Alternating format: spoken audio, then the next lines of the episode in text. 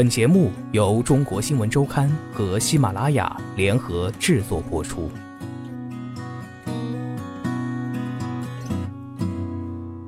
美食资讯媒体 Tasty Trip 的经理陈庆华拿到这本仅有二十六家星级餐厅入选的红色指南，称它为史上最薄。虽然他对此次米其林的草率颇有微词。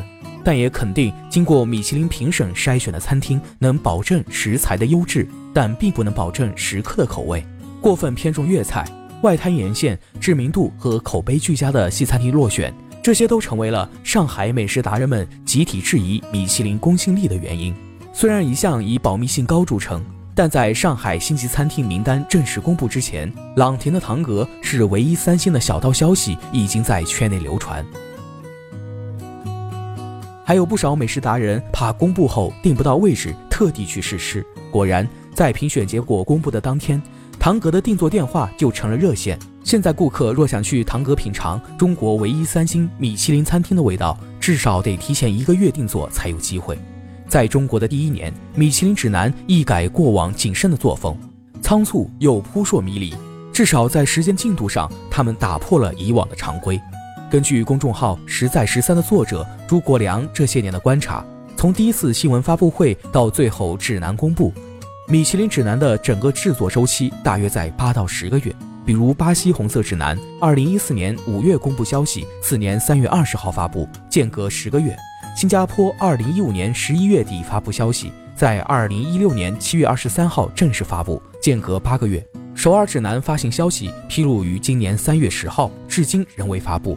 但上海指南五月公布的消息，七月红色指南就印刷完毕，九月举行颁奖典礼，速度快得不可思议。虽然米其林官方对此的答复是，在五月十七号官方宣布二零一六年秋即将发布上海米其林指南之前，米其林评审员已经开始了他们的工作。整个上海米其林指南的编撰用时一年多一点，但朱国良推测，最大的可能还是出于商业考虑而仓促应战。今年年初，米其林官方微信上曾发出和携程合作巴黎米其林订餐的服务，但转眼到了五月，携程就集合圈内大佬推出了自己的美食榜单，使美林来势汹汹。以严谨著称的米其林此次还出现了乌龙，普利酒店的菲尼斯餐厅此次入选一星，但菲尼斯的行政主厨麦索尔威尔逊并没有机会在发布会现场领奖，因为菲尼斯餐厅事先完全没有收到任何通知。以至于发布会后有朋友恭喜他，他还是一脸茫然，不知道他们在恭喜什么。普利酒店公关告诉中国新闻周刊，米其林给他们的解释仅仅是联系不上。业界对米其林星星的翘首以待，除了米其林星级餐厅自带光环的荣耀外，最主要的还是可观的商业价值。有研究以法国为例，分析了米其林指南对餐厅的影响，影响主要反映在餐厅的收入上。成为三星餐厅后，餐厅的收入可提升百分之二十到三十；二星餐厅约增加百分之三十到六十，而较低星级的餐厅约增加百分之十到二十。而在某些城市，米其林还能带动城市经济。根据陈清华介绍，去年纳入米其林北欧指南评鉴的丹麦第二大城市奥胡斯，今年有三家餐厅获得米其林一星。当地政府表示，米其林指南将为当地旅游创造庞大的价值。原因是米其林为小城市开启国际之窗，米其林的公关价值可以吸引奢侈品与生活类型媒体的关注，推荐其读者到城市观光。譬如《纽约时报》就将奥胡斯列为2016年值得造访的城市之一。奥胡斯官方表示，去年旅游客人增加百分之十七，成为五十个大城市当中游客增长最多的。他们认为米其林是最大工程。米其林吸引游客的地方不只是餐厅美食，更多的是城市的故事，在文化、娱乐、生活形态等方面的整体感受。二零一五年观光整体营业额达到三十三亿克朗，相当约三十三亿元人民币。上海餐饮环境的成熟度和菜品的多样性走在全国前列，餐厅的竞争也格外激烈。每一家餐厅的经营周期很短，因为面临房租、水电、人工的压力，更新换代特别快。可能一个房租周期三个月、六个月就关掉了。美食编辑杨利维说：“一个事实是，很多餐厅一直在排队，经营状况很好，但实际上却一直在亏钱。”杨利维认为，被评上星之后，一定程度上对餐厅是拯救性。诸葛亮从六七年前开始研究日餐，进而成为米其林指南摘星爱好者。至今在日本、香港试吃过六十四家米其林星级餐厅。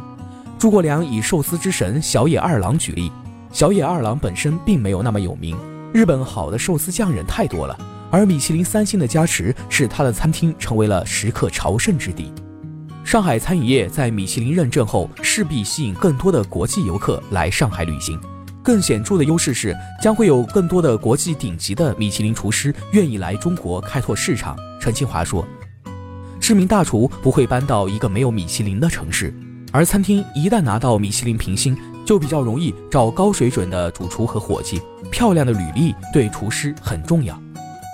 除了对星级餐厅的认可外，米其林指南中的必比登餐厅并未受到星级餐厅那般狂热追捧的待遇，但也在米其林指南的认可范围之内。”在欧洲，必比登的入选标准是三道菜、前菜、主菜、甜点，在二十欧元以内；而在中国的标准是三道菜单，但不包括饮料，费用在二百元以下。但此次评上必比登的餐厅大都没有收到官方的通知。阿尼亚面的老板陈先生说自己是从朋友圈里知道餐厅入选了米其林，而兰亭餐馆的老板则是从慕名而来的游客那儿听说的。对于米其林指南，他称自己完全不了解。餐厅的生意和客流照旧也没有太大改变。获得米其林星级餐厅并非一劳永逸。米其林指南每年发布一次，对于质量下降的餐厅将果断摘星。被摘星是餐厅和厨师名誉上的巨大损失。国庆假期，高燕去法国蔚蓝海岸吃了一圈米其林，在巴黎连着摘星一周，一星、二星、三星，从食物价格、酒单价格、服务环境到食物质量本身，层次很清楚。除了个别餐厅，三星真的是技高一筹。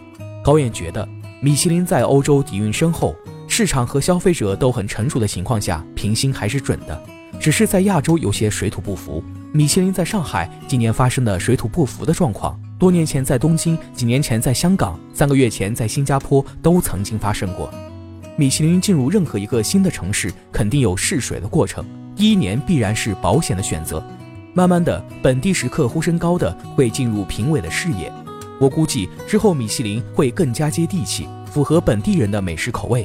高燕期待明年的新版，而今后的上海餐饮界每年秋季都多了一个值得被谈论的话题。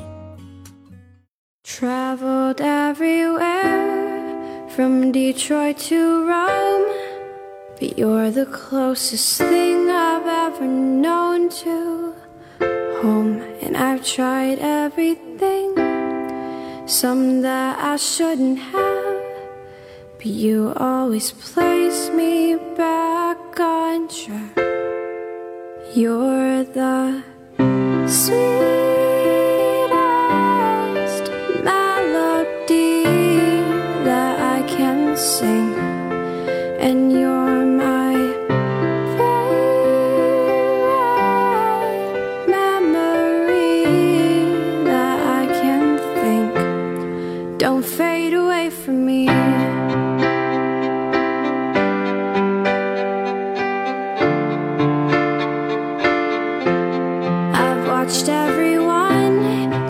Themselves in time.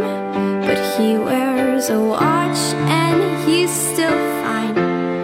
I mess up so much.